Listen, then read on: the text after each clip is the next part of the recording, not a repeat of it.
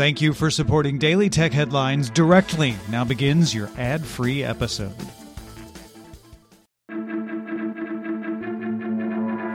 These are the Daily Tech Headlines for January 18, 2019. I'm Rich Stroffolino. Fossil makes 14 different Wear OS devices, and yesterday Google announced it was acquiring $40 million worth of Fossil smartwatch IP, as well as members of Fossil's R&D team that support that IP. Google told Wareable it's getting a new product innovation that hasn't yet hit the market that came along with Misfit when Fossil acquired it in 2015. Fossil is finishing development of the product and will make it available on its existing lineup. Google says the feature and benefits aren't in the category today, so it acquired it in order to make it available to other partners. Nikkei reports that Foxconn's plant in Chengdu began seasonal layoffs much earlier this year as a result of slowing smartphone sales. The factory, which mostly produces iPhones, laid off 50,000 seasonal employees since October. According to industry insiders, these cuts aren't particularly deeper this year, but usually the monthly contracts for workers aren't renewed until late January. Nikkei previously reported that Foxconn planned to reduce its subsidiary workforce by 9% by the end of 2018 and cut costs in 2019 by an equivalent of $2.96 billion. At a media event, Microsoft CEO Satya Nadella stated the company no longer sees Cortana as a competitor to voice assistants from Google or Amazon. Instead, the company sees it as a skill tied to Microsoft 365, one that should work on both Google Assistant and Amazon voice services. In other Microsoft news, Microsoft has promised to use $500 million to address housing issues in the Seattle region. Microsoft will loan 225 million at below market interest rates to developers of workforce housing on the east side of Seattle near Microsoft.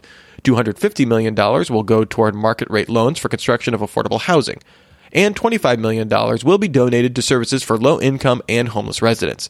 It comes as a result of work by former Governor Christine Gregoire's Challenge Seattle organization, which is also working with other area businesses like Boeing, Amazon, and Alaska Airlines. Europe is still working on final wording of a new copyright directive that passed last September. Google has taken to issuing a warning of what its search would look like in Europe if Article 11 goes into force. Article 11 would give publishers the right to demand paid licenses to use snippets of stories. Google's test screenshots, shared with Search Engine Land, show a page of results for latest news that has no images, no headlines, and only the names of the news sources and timestamps. The legislation is in closed door negotiation between the European Commission, Council, and Parliament. The European Council will vote today on the directive, which would be followed by negotiation with the European Parliament on January 21st and a final vote sometime in March. If it passes, all of that would become law in 2021.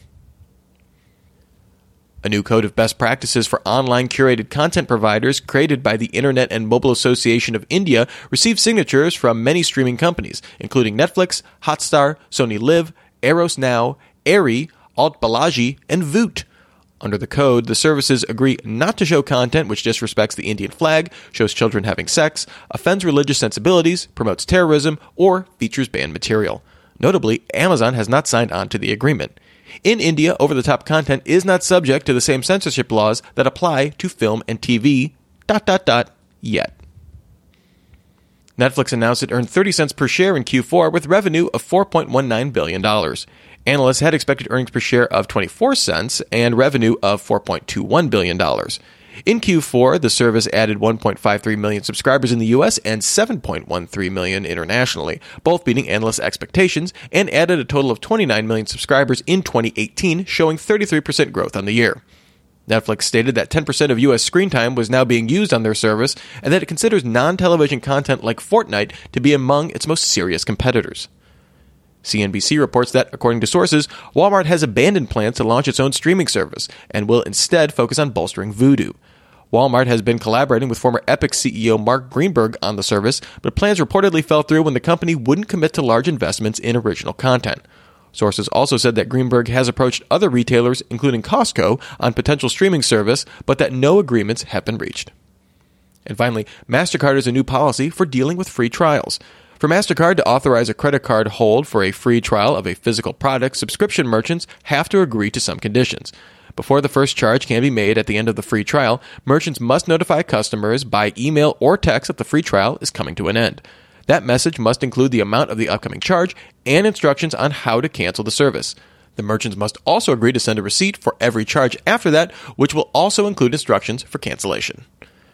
Remember, for more discussion of the tech news of the day, subscribe to Daily Tech News Show at dailytechnewsshow.com. Thanks for listening. We'll talk to you next time. And from all of us here at Daily Tech Headlines, remember, have a super sparkly day.